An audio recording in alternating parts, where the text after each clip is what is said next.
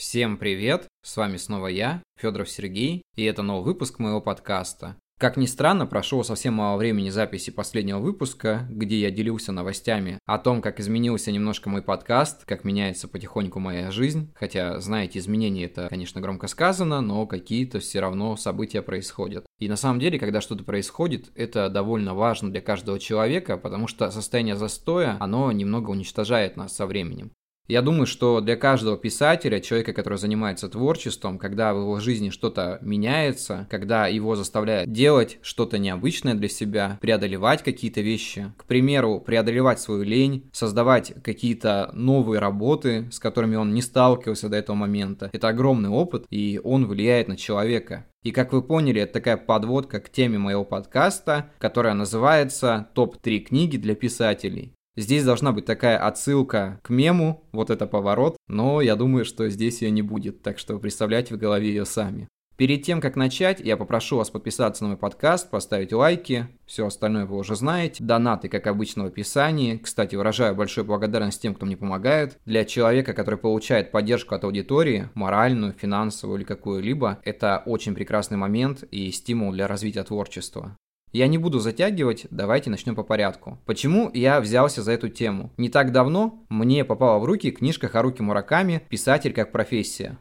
Хочется сказать, что с творчеством автора я знаком довольно давно. Я начал читать его еще в 2012 или 2013 году. На самом деле, до этого момента я не понимал разницы между Рю Мураками и Харуки Мураками. Мне казалось, что я уже его читал, потому что я читал «Дети», по-моему, из камеры хранения или что-то в этом роде, и я почему-то тогда думал, что это один и тот же автор. Но когда я прочел «Кавку на пляже», у меня сразу изменились представления, и, знаете, мне безумно понравилась эта книга по ее описаниям, по каким-то размышлениям автора. Я считаю, что это одна из самых лучших книг Мураками, и очень ее вам рекомендую. После этого был «Норвежский лес», к югу от границы, к западу от солнца, и все остальное. Каждое произведение Мураками – это просто неповторимая история, в которую ты погружаешься с головой, и тебе просто не хочется, чтобы тебя отпускало из нее. Я не знаю, насколько корректно передаю свои мысли и эмоции, потому что, по идее, отзывы на книги должны быть немного конструктивными, но Мураками я чувствую именно душой.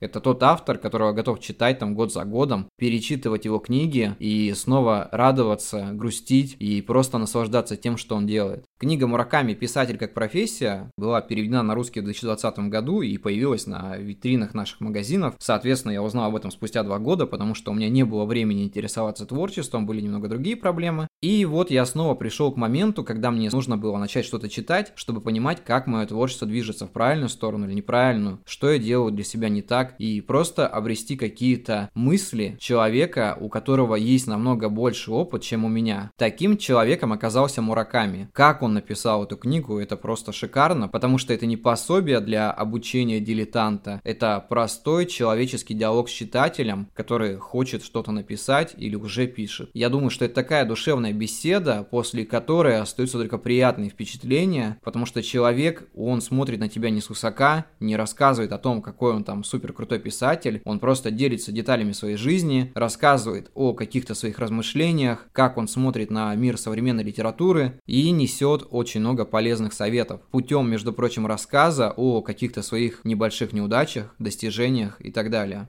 Данная книга поможет автору выработать свой стиль, Потому что стиль Мураками – это один из лучших стилей написания, как мне кажется. Конечно же, мы затронем еще двух авторов, и я думаю, что о них уже до этого говорил и немножко повторюсь, но все же я считаю, что вот эти три автора, которые будут озвучены в этом подкасте, они самые важные в моей жизни, как те люди, которые помогли своими книгами мне максимально проявить интерес к современной литературе и ее написанию. Короче говоря, не вдавая сильные подробности, потому что мы обсудим эту книгу еще в отдельном подкасте, я исключительно советую вам прочитать Харуки Мураками Мураками, писатель как профессия, и думаю, что вы полюбите этого автора и его книги, как и я сам. Переходим к следующему автору, это Стивен Кинг. Я думаю, что многие сейчас мне скажут, ну как же ты рассказываешь о писателе, который отказался публиковать свои книги в твоей стране. Но на самом деле Стивена Кинга я читаю довольно давно, он мне очень интересен, меня очень мало волнуют его взгляды на это все, потому что я люблю его исключительно как писателя, потому что у многих писателей есть какие-то, ну, свои отношения и взгляды на жизнь.